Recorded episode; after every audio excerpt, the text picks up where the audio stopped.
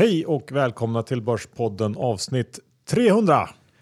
Det är helt otroligt Johan. I 300 veckor i rad har vi tryckt ut Börspodden och eh, man får väl eh, tacka oss, men kanske framför allt de som har lyssnat. Jag vet att en hel del har lyssnat på alla avsnitt. Ja, det är ju väldigt kul. Ingen eh, trodde nog att det skulle gå så här långt, men nu är vi här, avsnitt 300 och det blir såklart ett eh, speciellt avsnitt. Först dock ska vi tacka vår huvudsponsor IG Markets Ja, det ska vi göra. Och eh, jag har väl kommit på den här sloganen att IG är mer än en mäklare. Eh, det är ju verkligen så. Eh, ett av eh, de få mäklarhusen som tar sitt ansvar för att eh, man får träffa andra traders. Och eh, imorgon kommer vi faktiskt att fira in eh, avsnitt 300 med några få utvalda premiumkunder från IG. Och eh, jag kan ju säga så här, det kommer inte bli några drinkbiljetter då direkt, utan det kommer vara fri bar. Det kommer det vara. Och eh, det är väldigt kul att få träffa de här som gillar att trada på IG. Och jag tycker man, är man intresserad av att träffas och bara mer än att titta på skärmen så ska man signa upp sig på IG, för det är många roliga saker de hittar på. Så är det. Nu då till eh, det stora jubileumsavsnittet. Vi vill ju såklart göra någonting, någonting speciellt och vad passar då bättre än att kalla hit våra eh, en gång i tiden största fiender Jan och Günther som Eh, startade strax strax efter oss med sin Sparpodden och eh, ja, var vår värsta konkurrent. Ja, de kändes som att de har blivit lite mer ödmjuka med tiden, inte den här fiendestämningen som vi hade. Det är kul att kunna eh, faktiskt bli kompisar efter några sura år. Och man ska inte glömma bort att det här är ju båda två är ju väldigt framgångsrika människor. Så att det är kul att få ha dem och deras syn på börsen och Sverige i stort. Precis, men inte nog med det. Eh, I samband med avsnitt 300, idag alltså 22 maj, så släpper vi en till överraskning eh, relaterat till det här då, som en jubileums, eh, en jubileumsgrej. Vad är det John? Ja, det är ju så att vi har gjort i samarbete med Macmyra 400 flaskor av Börspodden whisky som från och med idag går att beställa på Systembolaget. Ja, det känns också kul. Vi gillar ju att dricka whisky då och då. Ja, det gör vi. Och eh, folk eh, tänker väl, de här Börspodden-killarna gör allt eh, för pengar och det har de ju såklart rätt i. Men det här är ingen sån grej, utan det ska bli väldigt kul att få släppa de här 400 flaskorna som en engångsgrej. Eh, vi köper väl kanske 100 själv, så att eh, då är det ett, ett för varje avsnitt som vi har släppt. Ja, ungefär. Men så att då vet ni det. Och John, innan vi kör igång då med avsnitt 300 så är vi också sponsrade av CDLP, eh, ni vet eh, kalsongbolaget eller det nya svenska kalsongundret som jag brukar säga. Nu har vi kört med CDLP i två månader ungefär, eh, bytt ut våra kalsonglådor och eh, spontant så får man ju säga att jag tycker att skillnaden är enorm och något som man kanske inte tänker på först är ju deras eh, alldeles unika material, lyocell. Det är ju någonting som man inte riktigt är van vid annars. Nej, inte hört talas om. Nej, men du har ju känt hur det känns. Ja, verkligen. Och det är ju fantastisk känsla. Det är någonting unikt. Eh, passformen är perfekt och eh, storlekarna är också väldigt bra. Jag kör XL och du är väl lite mindre så du kör, vad kör du? Jag vill inte kommentera det på rullande band. Nej. Och eh, när det gäller modell, jag vet inte vad du varit inne på, men jag kör Boxer Brief. Jag gillar de här lite, lite längre benen. Eh, får mig att känna mig bekväm. Men hur som helst. ehm, Många lyssnare där ute har redan klickat hem ett sånt här 9-pack, men för de som ännu inte har gjort det så gå in på cdlp.com och använd rabattkoden BORSPODDEN så får man 10 rabatt eh, och ja, en chans att haka på det nya svenska kalsongsundret. Ja, rensa ut eh, din gamla garderob nu och börja på ett eh, ny kula. Ja, med spräckliga och fula kalsonger i allsköns konstiga mönster. Så in på cdlp.com. Nu rullar vi avsnitt 300. Äntligen var vi framme vid det 300 avsnittet för eh, Börspodden. Och eh, det är en lång väg som har tagit oss hit.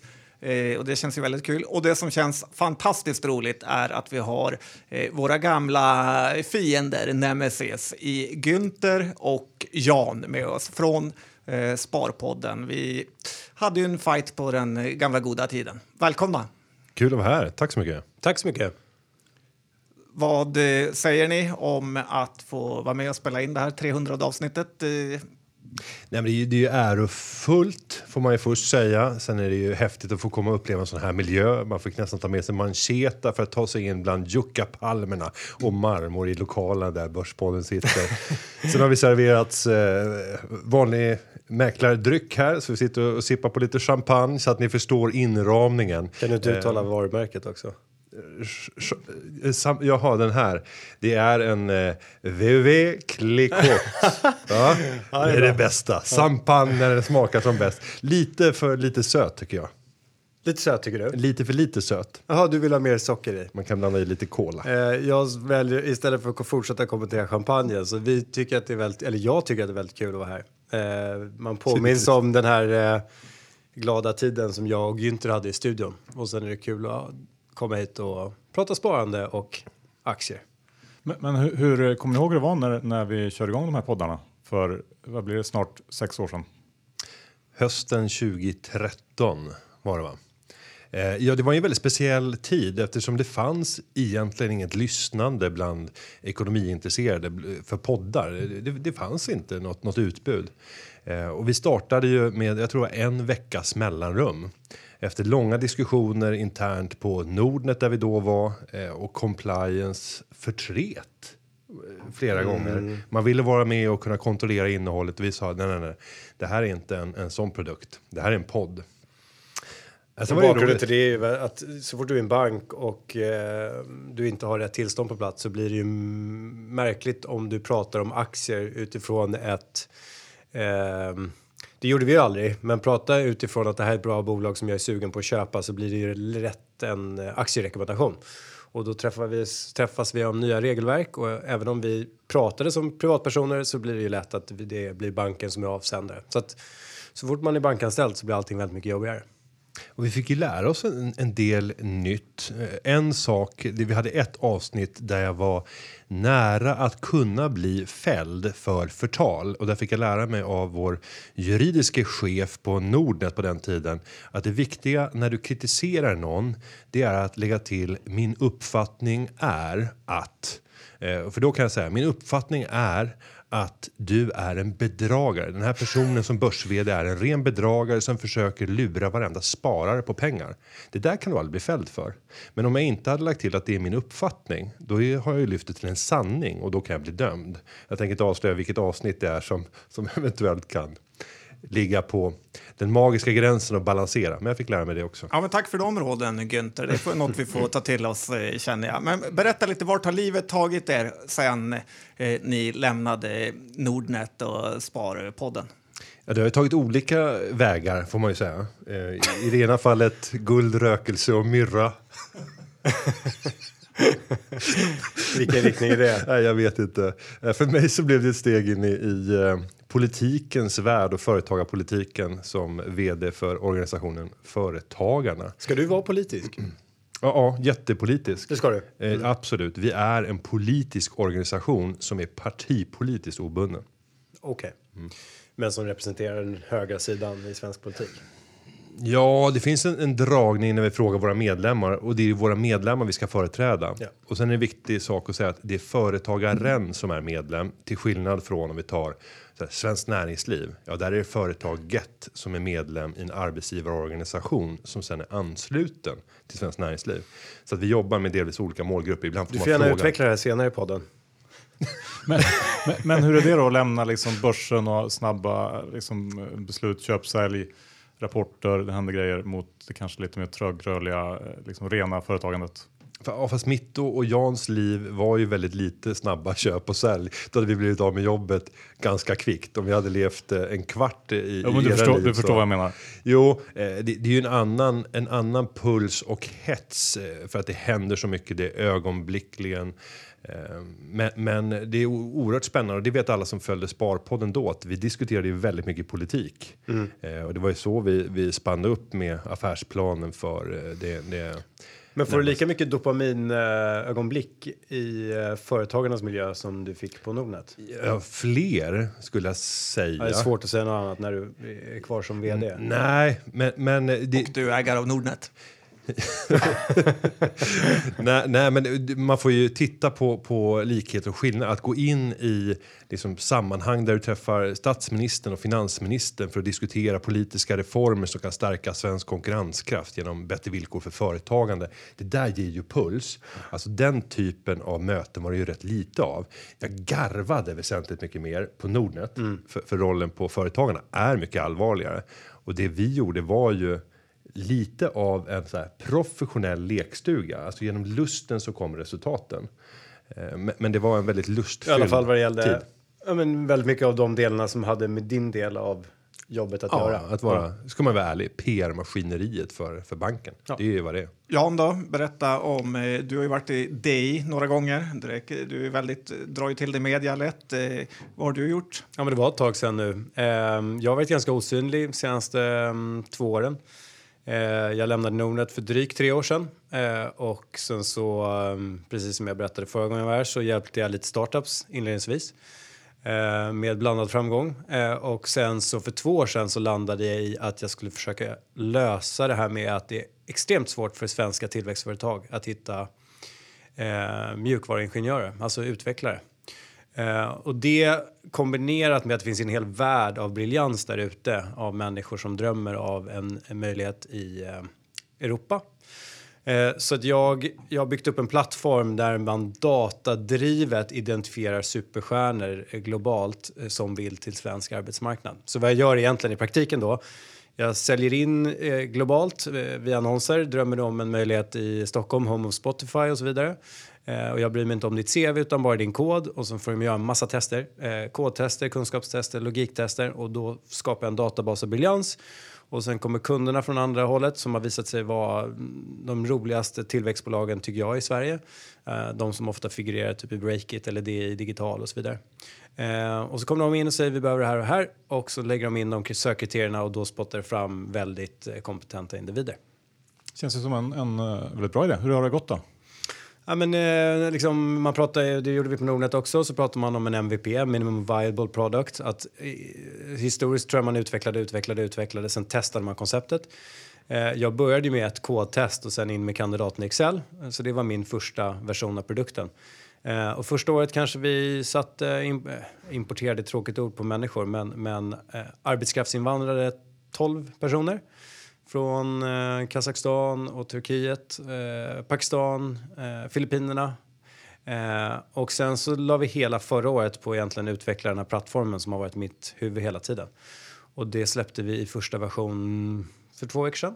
Och nu har vi haft sex möten, eller fem möten och ett samtal. Och förhoppningsvis är det fem av dem som kommer att signa på. Och då blir det att man signar upp på en plattform och inte på samma sätt att jag löser rekryteringsuppdragen till kunden. Så att eh, ekonomiskt eh, har det inte gått särskilt bra, men startup tar tid. Så är det. Framförallt på det sättet som jag, jag har liksom inte sprungit runt och rest kapital utan självfinansierat det i ganska långsam, blygsam takt. Ja, men då har ni tagit två eh, väldigt eh, separata karriärval. Kan ni, saknar ni inte börsen på det här? Att, eh, som, att man själv känner att man nästan är lite beroende av börsen? Jo, men, och det kan man väl fortfarande ha som, som största intresse. Jag jag har väl två stora intressen. Den ena är eh, börsen och den andra är eh, körsången om man tänker i, i, en, i en hobbykontext. Och det gör ju att eh, nej, jag fortsätter ju och följer. Det är klart att det var jättespännande att få ägna hela sin tid och uppmärksamhet åt börsen. Men, men det är också oerhört kul att få komma in i en värld där det blir väldigt mycket nytt och väldigt mycket nya saker som man lär sig. Och det var det jag kände i slutet på, på Nordnet att jag behövde fler personer ovanför mig själv kunskapsmässigt som jag kunde sparras med. Om du hade kommit in på en analysavdelning med massa specialister i olika förgreningar som kunde hjälpa en att nå nästa nivå i, i sina tankar, i sina analyser. Men eftersom Nordnet inte var en analysorganisation så fanns ju inte det och då blir inlärningskurvan lite flackare och när den blir flack, då blir jag orolig eh, för då känner jag att jag står stilla. Jag, jag vill röra mig uppåt kunskapsmässigt hela tiden. Vad, eh, lyssnar ni någonting på poddar idag? Ja, Begränsat. Vid disken. Eh, nej, men jag, jag lyssnar mycket, men, men är väl en sån här P1-junkie. Ja, jag så. tycker att det är rätt hög kvalitet i det som görs. Alltifrån Godmorgon Världen, Studio 1, Ekots lördagsintervju, Ekonomi, Ekot Extra. Så att eh, jag är liksom en, en konsument i, i statens tjänst känns det lite grann som. Men sen glider man alltid in på lite olika poddar och, och vågar ge lite nya format. En som jag skulle vilja slå ett slag för som inte är en podd egentligen. Det är ju SNS kunskap, Studieförbundet Näringsliv och Samhälle. Om man är intresserad av enskilda frågor och det kan ju vara allt ifrån så här. Så här ska Sveriges framtida skattebaser se ut för att långsiktigt kunna finansiera landet.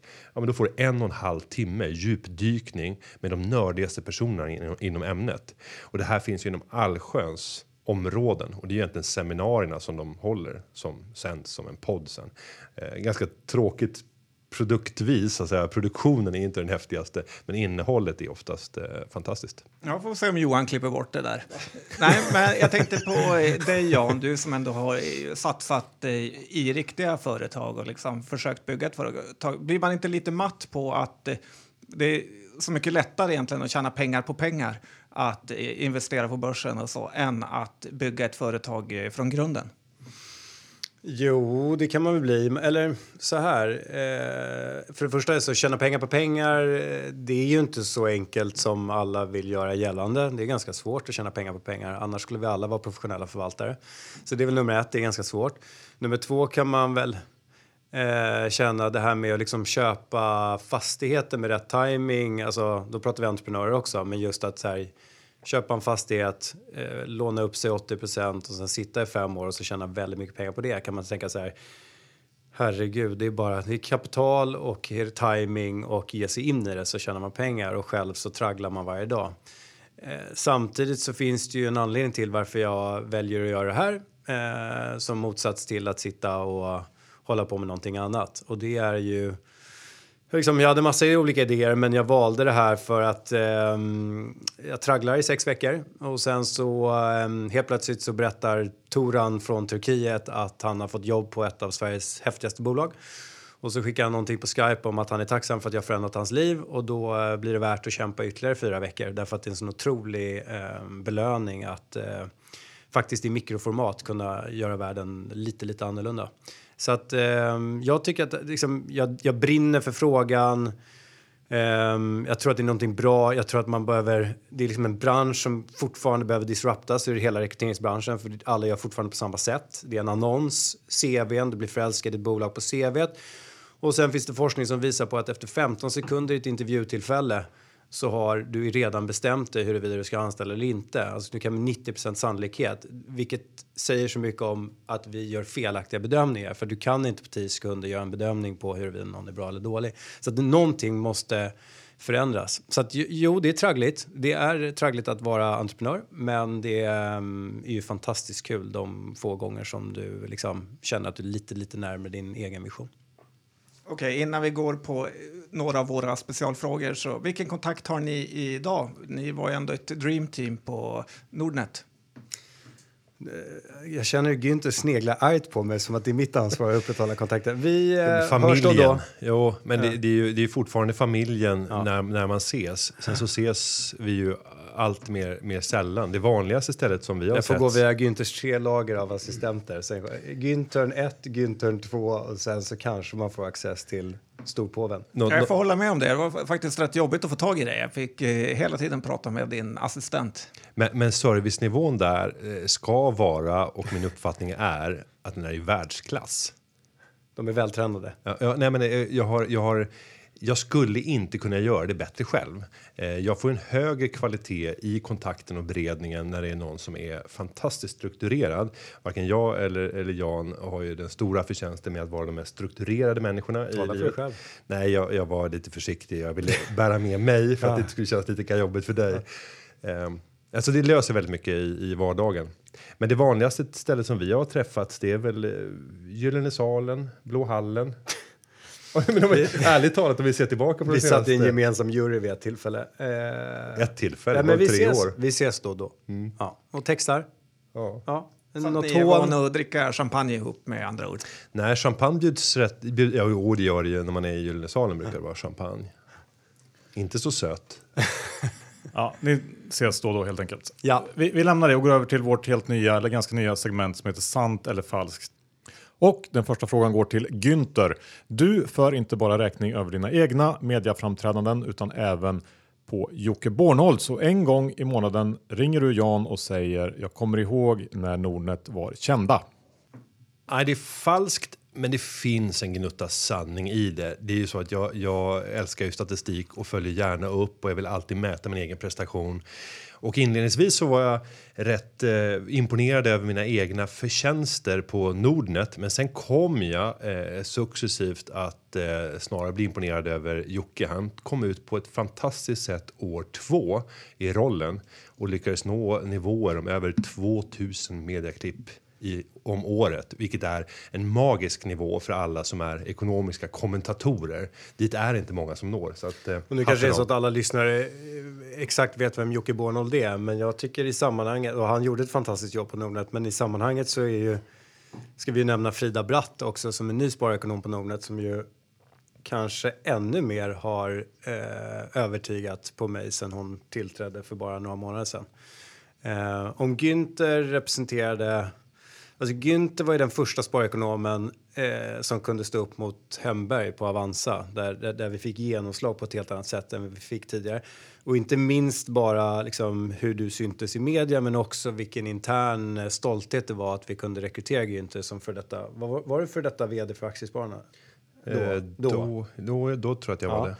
Nej, men det var, och, en profil, och en profil i Aktiesverige. Sen kom ju Jocke från ingenting och etablerade ett varumärke för sig själv. Nu har Frida kommit som, som ekonomijournalist och eh, liksom tagit ett ännu tydligare grepp på vissa stora frågor. Hon drev ju eh, Svara om ISK mot politikerna. Så att hon, hon, jag tycker vad hon har gjort väldigt bra är att hon identifierar någonting som hon tycker är fel i branschen och sen så springer hon på det och orkar springa på det eh, så att det verkligen, så att det verkligen blir skillnad. Vi bara få någon slags referenspunkt till de här 2000 eh, media framklippen eller vad det var? Vad, låg du på? Eh, 1851 är min toppnivå. Så det, det, den här, nej, det här stör ju mig. Utan det är Robert Bergqvist som historiskt har tagit sig över de nivåerna. Hemberg när han har pratat om boräntor. Eh, men, men så att eh, det är rätt unikt. Att komma ut i 2000 artiklar kräver sin kvinna eller man och, och, och det lyckades Jocke med, så hatten av. Jag kan bara säga att eh, SVT Nyheter ringde mig för de ville ha en kommentar om Reno Norden. Och eh, jag orkade inte ställa upp, så då sa jag ring Jocke. Bornold, han ställer upp på allt. och när jag slog på tvn på kvällen, vem satt i studion? Jo, Jocke B. Så han har verkligen jobbat på. Och i Agenda fick vi här i söndags lära oss mer om Jocke, är han sparekonom på Max Mathisen eller hur var det nu? Ja. Något sånt. Ja, Då fick vi lära oss om elpriserna i SVT Agenda där, där Frida Bratt var och kommenterade det. Ja, var hon ute och pratade om elpriserna? Elpriserna. Ja, ja, det är bra. Ja, bra. Eh, Jan, eh, efter Johns sågning av ditt största innehav Prime Living när du var här senast så har du flera gånger på Dinkelspielsklanens årliga investerarmöte pitchat att John ska ta över ansvaret för alla era pengar. Ja, det är ju falskt, men eh, John hade ju rätt. Det där var ju... Ja, det var bara en, helt enkelt en väldigt dålig investering. Just i det här fallet, jag har gjort många dåliga investeringar själv, vi kommer säkert återkomma till dem. Eh, men Prime var ju någonting som någon som jag hade förtroende för rekommenderade och jag tror att många gick in. Och jag vet att det var någon på Nordic Capital som investerade väsentligt mycket mer pengar i eh, projektet än vad jag gjorde. Eh, och jag lyckades väl sälja av, jag gjorde en ganska stor förlust men lyckades väl sälja av liksom på, på nedgången i alla fall. Men det hade nog varit bra om John hade varit ansvarig för min portfölj under den fasen. Men det är inget snack om mig på de, de där mötena heller. Inte än, men jag lovar att jag ska ta upp det på nästa möte. Günther, din roll som vd för Företagarna är bara en del av din egen masterplan att en dag bli statsminister. Gärna för Güntherpartiet. Eh, falskt. Vi ska bli en republik och jag ska bli den första presidenten. Ja, men det kändes eh, ändå semi rätt. Ja, men vi går vidare då helt enkelt. Jan? Ja, det ska vi göra. Då har vi Jan här. Eh, Netflix har velat göra en svensk Billions eh, med dig i huvudrollen. Men du har tackat nej på grund av, på grund av att du fortfarande hoppas få vara med i den riktiga eh, Billions-säsongen. Är det, är det dokusåpan på Billions? Eh, eller jag, jag vill helt enkelt följa med i huvudserien. ja, i nästa säsong. Ja, nej, falskt får jag då säga. Eh, jag, mina tv-planer ligger än så länge på fortsatt is. Men skulle du tacka ja till om Netflix eh, ringer? Nej, nej, det skulle jag inte. Jag har testat liksom eh, små... Jag testade att göra en promo för Expedition Robinson när jag hade varit med året innan och, och jag tror att vi gjorde 30 retakes för att jag var en sån usel skådespelare. Så att, eh, jag tror inte att det är min framtida karriär. Vi är också sponsrade av Lendify i detta 300 avsnitt. Ja, och det är ju så krispigt. Jag loggade in nyss på vårt konto där Johan och man blir aldrig besviken när man loggar in för det är alltid mer pengar. Det är inte som eh, på ens eh, tradingkonto eller aktiesparkonto att ibland är det mindre, men här med tanke på att räntan tickar in så är det alltid mer pengar eh, och eh, det måste man ändå gilla om man eh, håller på med finans. Och en annan fördel Johan är att tvärtom emot eh, preffar så gynnas man ju faktiskt av om eh, räntorna skulle stiga i och med att man får högre ränta på sitt eh, sparkonto eller på sina utlånade pengar. Så det är också en sak som jag tycker man ska komma ihåg. Och slutligen, behöver man de här pengarna till något annat för lägenhetsköp eller eh, någon annan investering man har så är det bara att sälja dem på den eh, fantastiska andrahandsmarknaden som Lendify har skapat. För det omsätts väldigt, väldigt mycket lån där och eh, det är en mycket bra grej. Ja, tycker man att det här låter intressant går man in på lendify.se snedstreck Bordspodden. Stoppar man in eh, och investerar minst 20 000 kronor då får man 500 kronor extra Eh, och det är ju en bra start. Så gå in på lendify.se. Okej, vi går över till era liksom, investeringar, hur, hur de ser ut just nu och eh, vad ni tittar på. Günther, vill du börja? Mm. Ja, och till att börja med så har jag lämnat eh, börsen till majoriteten av eh, mitt totala kapital. Eh, det gjorde jag för två och ett halvt år sedan eh, för att börja tillgängliggöra mer kapital för investeringar utanför börsen.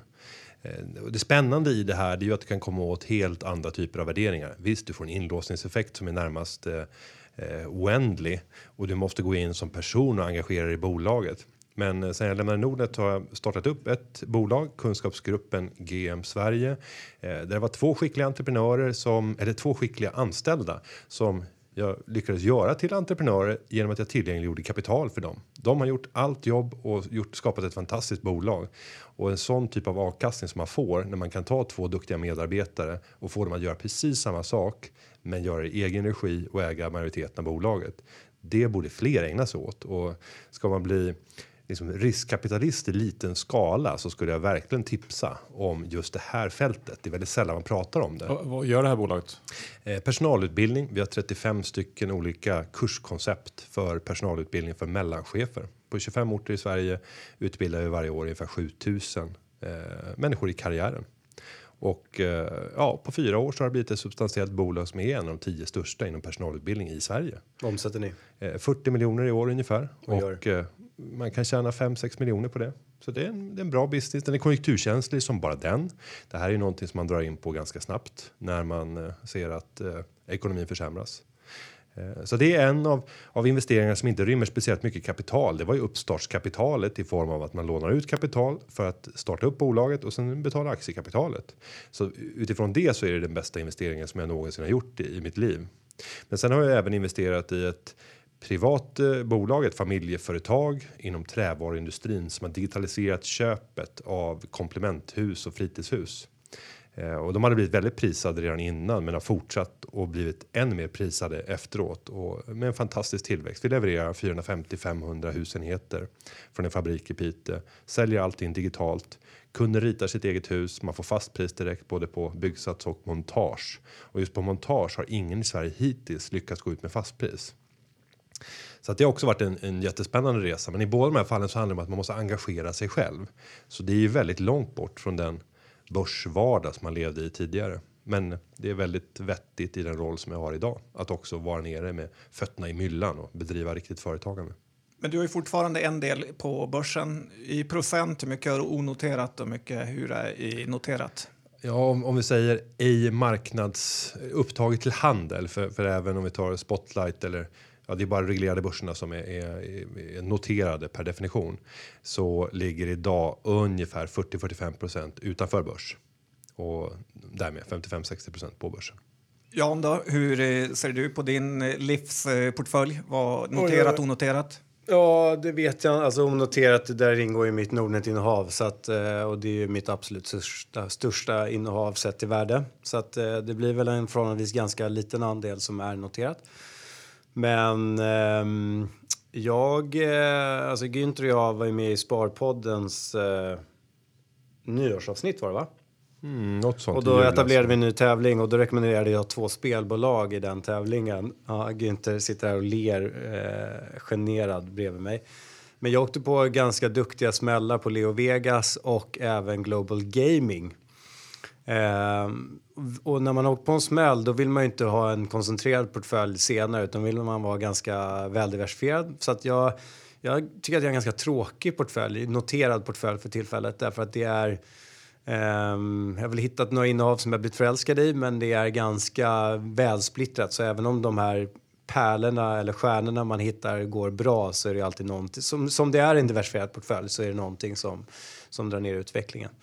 Jag tittade här på eh, Sharewill. Eh, så, där har du Fortnox, Kindred, Biotage, Global Gaming, Netflix. Eh, eh, Jag är väldigt lite aktiv på min Shareville-portfölj och det, anledningen till det är att jag sitter i styrelsen på Nordnet och omfattas av regler. Eh, så jag får ju varken köpa eller sälja mycket. Och, och jag tycker också det är lite läskigt, eh, jag då med min historik, att jag har, jag vet inte om jag har 10 000 eller 20 000 följare. Men just att det går en notifiering ut till eh, 20 000 följare när jag gör en transaktion. Så att jag skulle säga att den portföljen där är inte riktigt representativ för, för hela mitt innehav idag.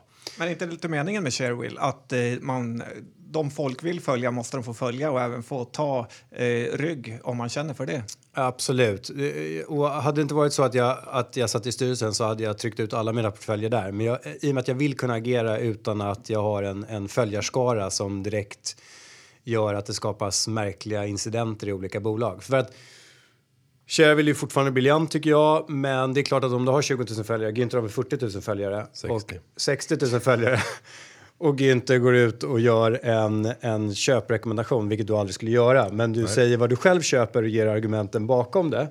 Eh, så har ju Günther en kurspåverkande effekt. Och det är okej om man kanske är vd för Företagarna men det är väldigt känsligt om du sitter i en styrelse på en bank. Eh, så tyvärr så har det blivit så. Jag var mer representativ tidigare.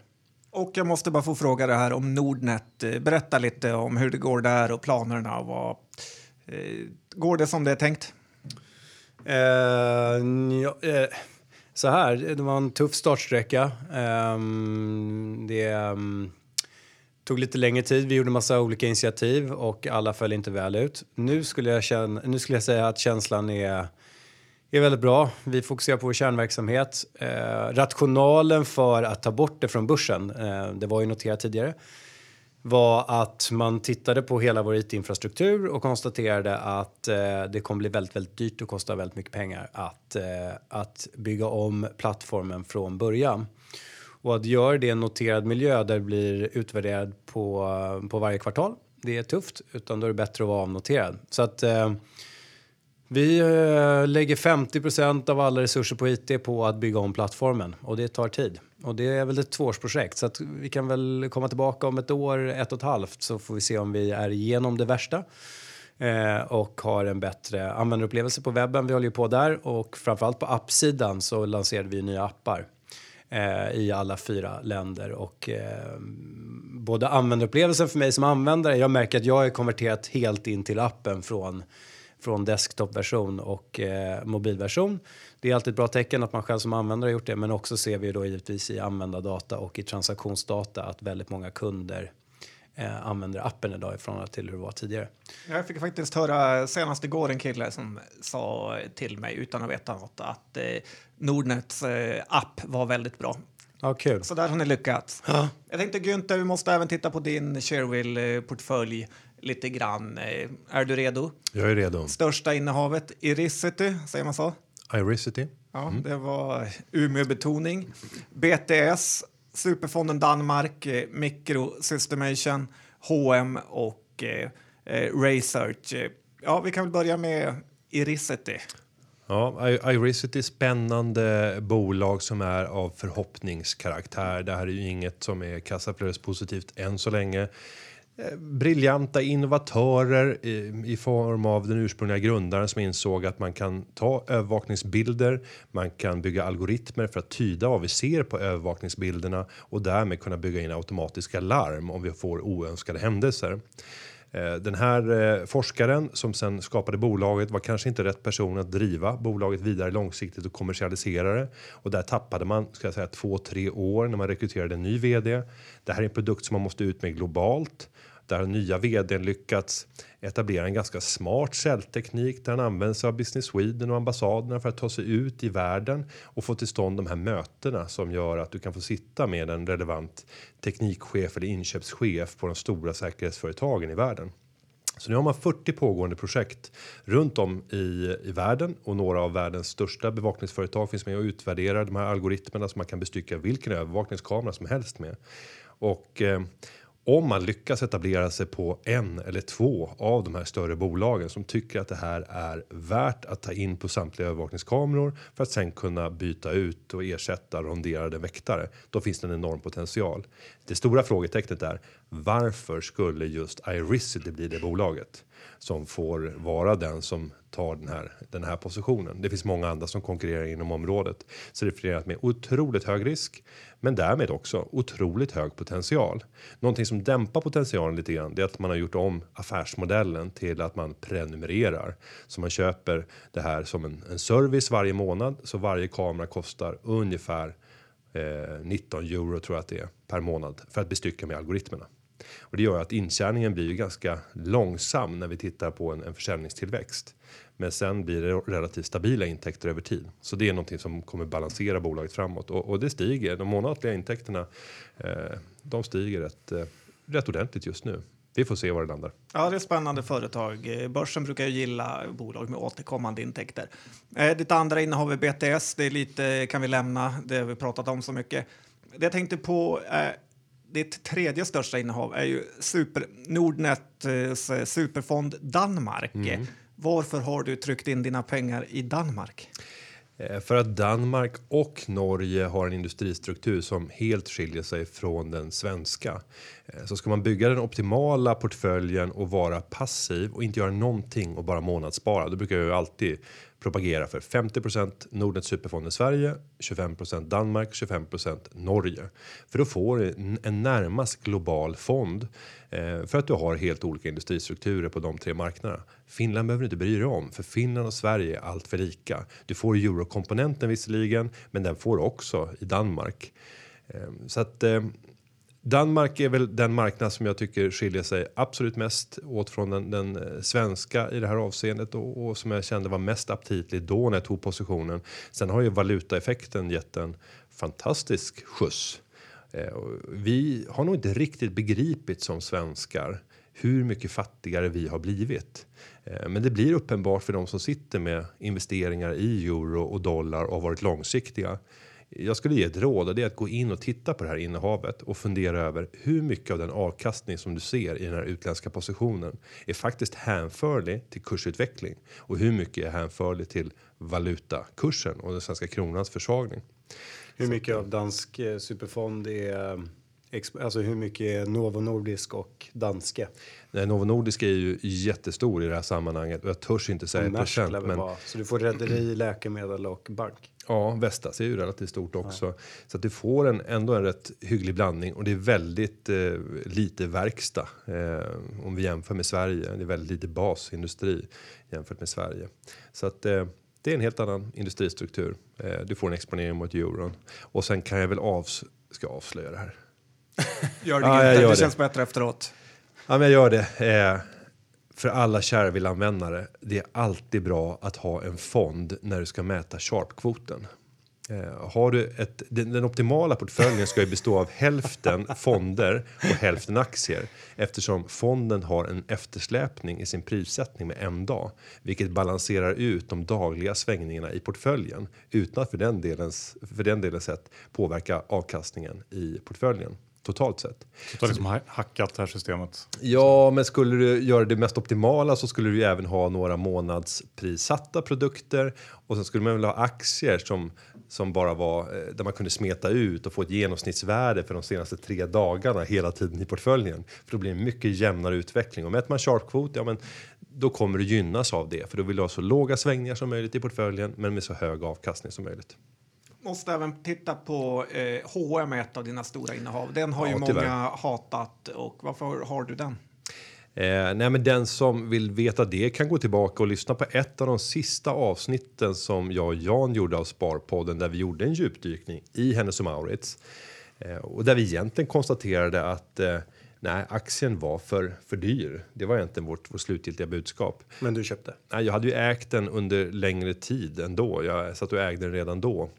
Eh, så det där är ett litet sorgebarn tillsammans med, med Ratos där jag egentligen, om jag hade varit mer aktiv på marknaden, säkerligen hade sålt av innehavet i tidigare skede.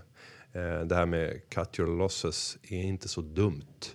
Eh, och sätta upp regler för sig själv när man ska omplacera. Sälja av innehavet, fundera.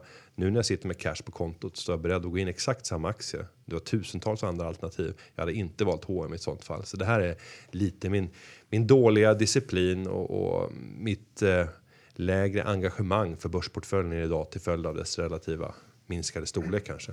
Men på tal om, om eh, regler som till exempel cut your losses. Har er, er syn på investeringar förändrats någonting sen säg, när ni startade Sparpodden? Eh, har, har ni utvecklat den på något sätt?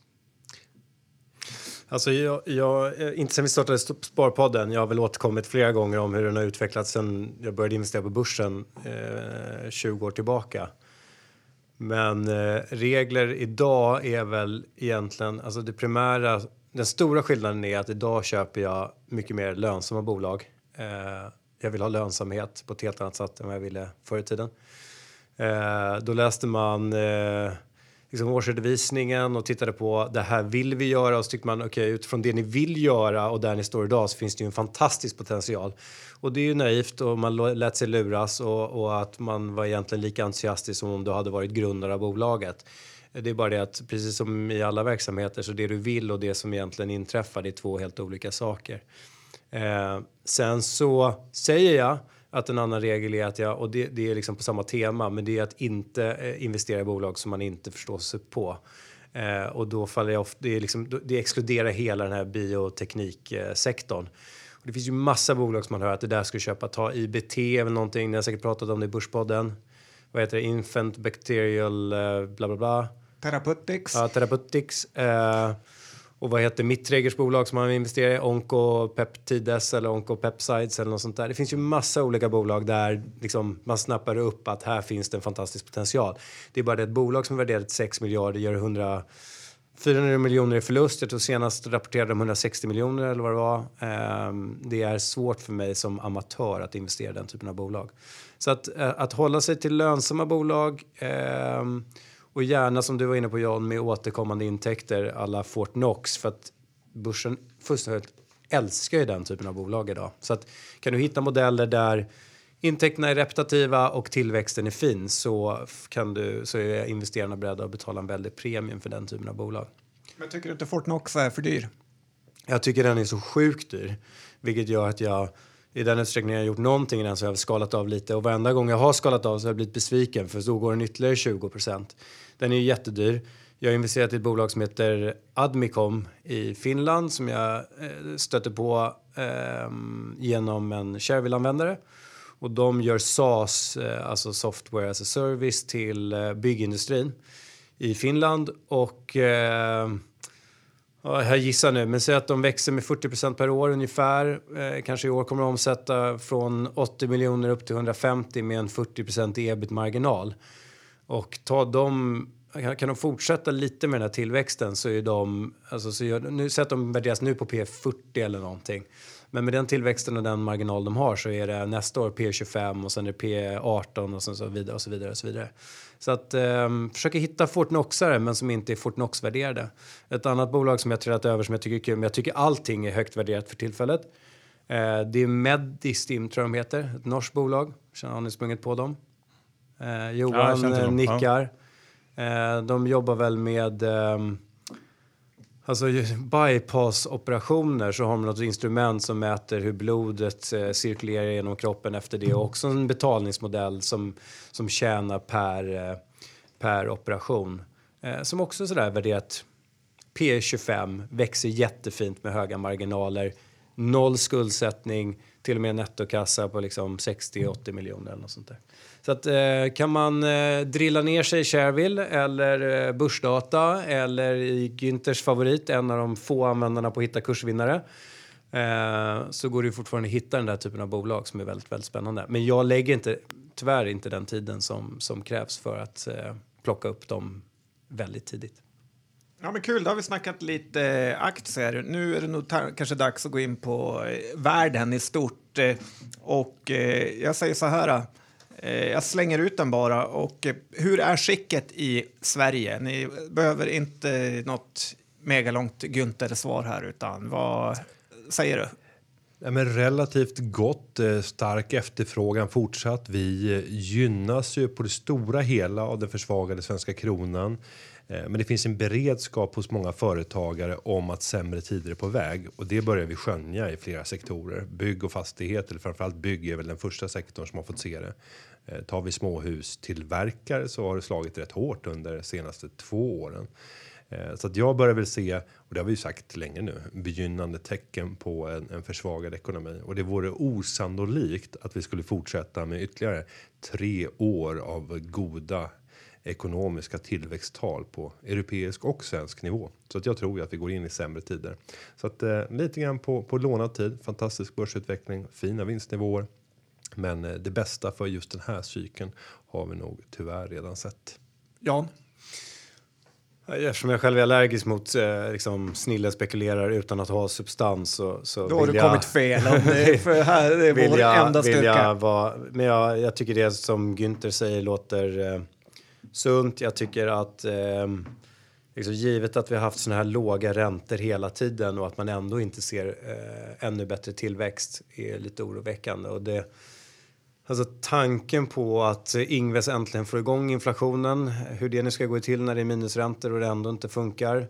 Men tanken på vad som kommer att hända med människors eh, bolån, vad som kommer att hända med deras blankokrediter, vad som kommer att hända med liksom, ta hela den här industrin som är baserad på att eh, människor har hög disponibel inkomst. Jag tänker liksom restauranger i Stockholm, det bara liksom exploderar överallt av nya restauranger. Folk lever som att det är eh, glatt 80-tal. Så att eh, jag väntar väl på att eh, inflationen ska ta fart och att någon då måste höja räntorna och vilka konsekvenser det får på svenska hushåll. Men det trodde jag för eh, 18 månader sedan och varenda gång jag köper en exakt bärposition för att ta höjd för ett brant fall så går börsen ytterligare 20% och så sitter jag med en hedgad portfölj som lyser rött eh, i, i botten. Jag bara måste fråga dig Günther, du pratar om bostadsmarknaden. Mm. Har vi inte sett det värsta nästan där nu? Att vi har haft ändå två år av eh, relativt eh, lugnt eller kanske till och med nedåtgående bostadspriser. Att eh, nej, det kan nej, bli bättre. Nej, nej, med, med risk för att eh, få jättemånga på mig nu, men absolut inte. Men det har inte hänt någonting på bostadsmarknaden. Det har i princip varit stillastående från de extremt överhettade nivåer som vi såg. Om vi går tillbaka för två år sedan så satte det sig ungefär ett halvår tillbaka i tiden. Jag menar, det blev en 10 i sättning ungefär. Sen finns det enskilda objekt där du kan säkert uppmäta mer. Men, men det jag tror, den stora effekten kommer ju komma när eh, kostnaden för de lån som har finansierat de bostadsköp som vi ser idag ska eh, när man ska börja betala räntorna. När man helt plötsligt måste sälja istället för nu är vi inne, fortfarande inne i fas precis som du är inne på. Späck, ja, det är mer späck, men det är också det här med att människor inte vill göra sig av för att man inte accepterat att, att, att göra en negativ eh, affär på sin bostad. Man, man kanske måste sälja med förlust och det gör ont i magen. Men den dagen som folk de facto måste sälja för att räntekostnaderna skenar iväg, då, då ja, finns det förutsättning för att något annat ska hända. Ja, det har inte hänt någonting med bostadsräntorna de senaste två åren under det här prisfallet som har varit relativt begränsat. Räntekostnaderna är ju relativt oförändrade under den här perioden. Så att beteckna då, eller teckna in att vi skulle få en dubblering av nuvarande räntan, vilket inte är osannolikt om inflationen skulle börja ta fart. Utmaningen idag är ju att den inflation som Riksbanken jagar, den kan de själva inte komma åt. Det blir närmast omöjligt eftersom det har att göra med snarare globaliseringseffekter som påskyndas av digitaliseringen där du och jag som konsumenter kan köpa saker väsentligt mycket billigare. Energipriset, de kan inte rå på det på världsbasis. Så att de flesta faktorerna som har pekat i fel riktning för Riksbanken kan de själva inte rå över. Och då eh, det är det enda man kan göra att sänka kronans värde så att importen blir väldigt mycket dyrare och så kommer det bli en påtaglig inflation. Men när inflationen kommer på riktigt, tänk att den kommer både från så global basis och det finns en inhemsk inflation. Eh, då finns ju risken att vi får en betydligt snabbare ränteuppgång och därmed så skulle det utlösa boprisfall. Ja, men det låter väl rimligt. Men eh, vi kan väl prata lite mer om kronan. Du var inne på det här eh, även tidigare. Hur, hur mm, ser du på det i, i kanske på som investerare, men, men, eh, i rollen som du har som vd för företag, företagarna? Det stora bekymret idag är inte egentligen den absoluta nivån i förhållande till andra valutor att kronan råkar vara svag. Hade resan hit varit betydligt längre och lugnare så hade det varit lättare för företagen att hantera det. Man vill ha stabila förutsättningar. Så utmaningen det är hastigheten i rörelsen, vilket gör att mångas planering skälps helt. Det är ofta så att man jobbar med rätt tunna marginaler och har du då valutakursförändringar på 5-10% på årsbasis så kan det skälpa hela företaget. Samtidigt så råder jag ju de flesta företagarna till att inte och även börsbolagen till att inte hålla på och valutasäkra utan bygg istället en trygghetsbuffert som gör att du kan vara ditt eget försäkringsbolag och dessutom ha en kudde Eh, och torrt krut som kan vara användbart för helt andra syften i, i andra lägen. Men, men att valutasäkra sig är ju rent krasst bara en, en försäkring och det är bara värt att teckna för de som behöver säkra eh, sitt rörelsekapital på någon viss nivå eh, eller av olika skäl har väldigt stora ojämnheter i kassaflödena och därmed måste försäkra sig om att inte tvingas ut och behöva ta in nytt kapital i ett kritiskt läge. Så att undvik eh, valutasäkringar. Jag tänker Jan, du är både rädd för en ränteuppgång men också för en lågkonjunktur. Hur, eh, är inte det omöjligt nästan? Jo, om du pratar med ekonomer som kan så kanske det är det. Men eh, jag, jag är rädd för konsekvenserna av en ränteuppgång och jag, jag tror alltså i det här konjunkturläget vi är i med de tillväxttal vi ser så vill man ju vara i ett ränteläge som vi alltid har varit historiskt. Det är det som är det anmärkningsvärda i den här situationen att det har legat på helt, då är räntan i den, här, i den här delen av konjunkturen så har räntan varit tvungen att vara ganska hög för att stävja inflation. Den här gången så har vi en fantastisk konjunktur, även om vi fortfarande har en del människor utanför arbetsmarknaden. Men ändå så har inte inflationen tagit fart och det är ett nytt fenomen. Sen så frågade jag någon som kan mer på området häromdagen. Finns det en, en, en, en väsentlig forskning på området varför inflationen inte, eller digitaliseringens effekter på inflationen?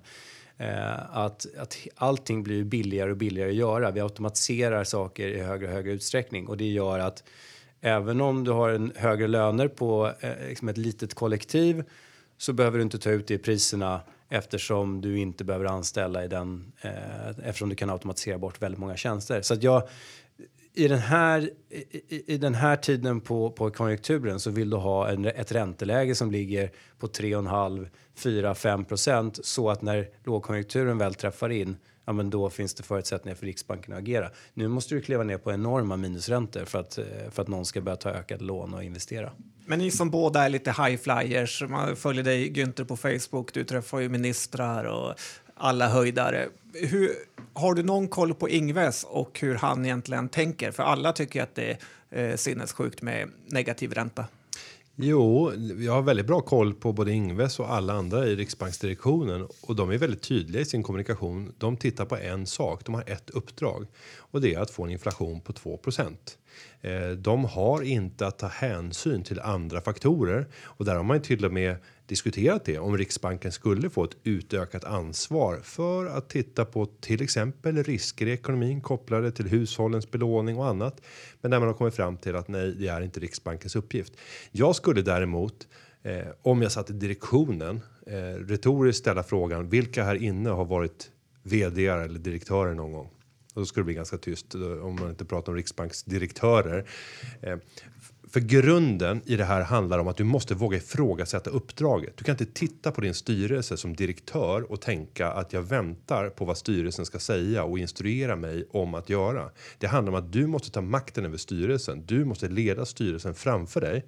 Sen kommer de att tillsätta eller avsätta dig beroende på vad du fattar för beslut och hur du leder den dagliga verksamheten.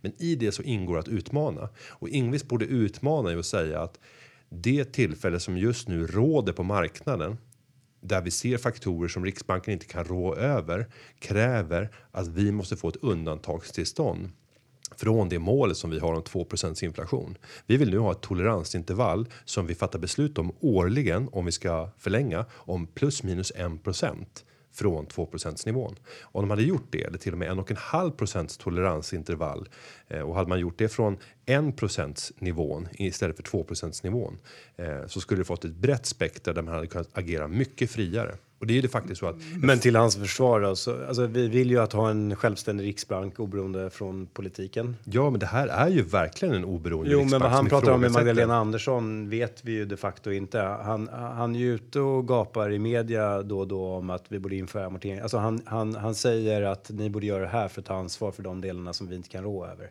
Mm. Men, men ska han gå ut i massmedia och prata om att han tycker att han ska få utökat mandat, då blir det likt en Nej, så armé i Turkiet jag som tycker att de Jag, ska jag Ja, få sitt uppdrag. Jan, du sitter ju i ändå en bankstyrelse. Vad, har ni någon kontakt med Ingves? Nej, är det enkla svaret. Och jag tror inte, alltså Nordnet Bank i sammanhanget, vi är ju inte... Eh, nej, vi är inte systemkritiska, inte än i alla fall.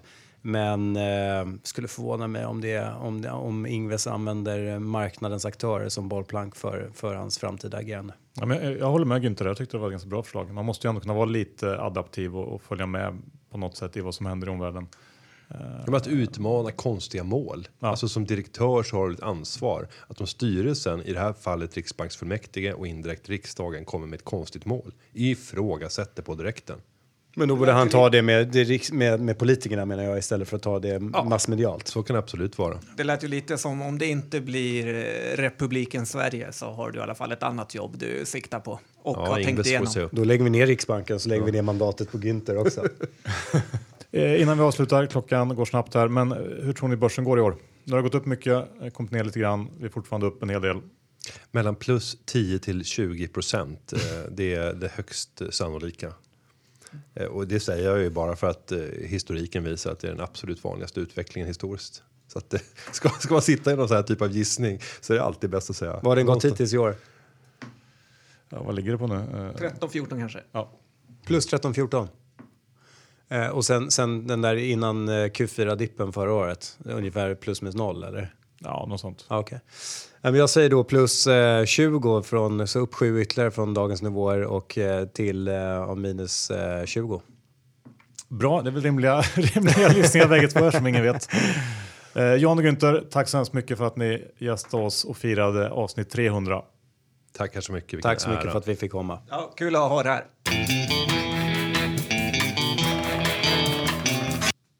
Sådär, slut på det fantastiska avsnitt 300. Tack Jan och tack Günther. Ja, verkligen kul att ni tog er tid att komma hit, även om det krävdes lite övertalning med skumpa. Ja, och eh, gå igenom diverse lager av Günterns och liknande. Men vi fick upp det. Och tack vår huvudsponsor IG Markets. Verkligen. Kom ihåg, vill ni göra mer än bara sitta framför skärmen, signa upp er på IG. Och eh, ni har ju även Erik Hanséns morgonbrev som väldigt många snackar om som ett av de bästa på marknaden. Ja, och glöm heller inte bort eh, CDLP, det svenska kalsongundret. Eh, många har ju redan beställt ett sånt här niopack och eh, det är inte för sent än. Det här, den här fantastiska dealen finns nu igen. Man kan gå in på cdlp.com och eh, använda koden BORSPODDEN. När man checkar ut så får man 10 rabatt. Eh, jag gillar det här eh, unika materialet Lyocell som jag inte har eh, hittat någon annanstans. Så det finns många fördelar. Eh, bara gå in och klicka hem lite kalsonger på cdlp.com. Och vill ni bygga er en egen bank, gå in på lendify.se. Det ska man göra för att eh, jag har ju nämnt alla fördelar redan och eh, man ska ha flera olika ställen som kassaflödet kommer ifrån. Eh, Lendify är ju eh, stabilt kassaflöde dag och natt. Så är det. Och vill man ha 500 kronor extra då stoppar man in minst 20 000, går in via lendify.se snedstreck Borspodden. Vips så får man då de här 500 kronorna extra att investera. En fin start på ett sparande. Sådär, eh, idag var det ju inga innehavsgrejer att redovisa så att vi bara tackar för att ni har lyssnat på oss idag och de tidigare 299 avsnitten. Eh, varit en väldigt kul resa det här. Tack! Hej då!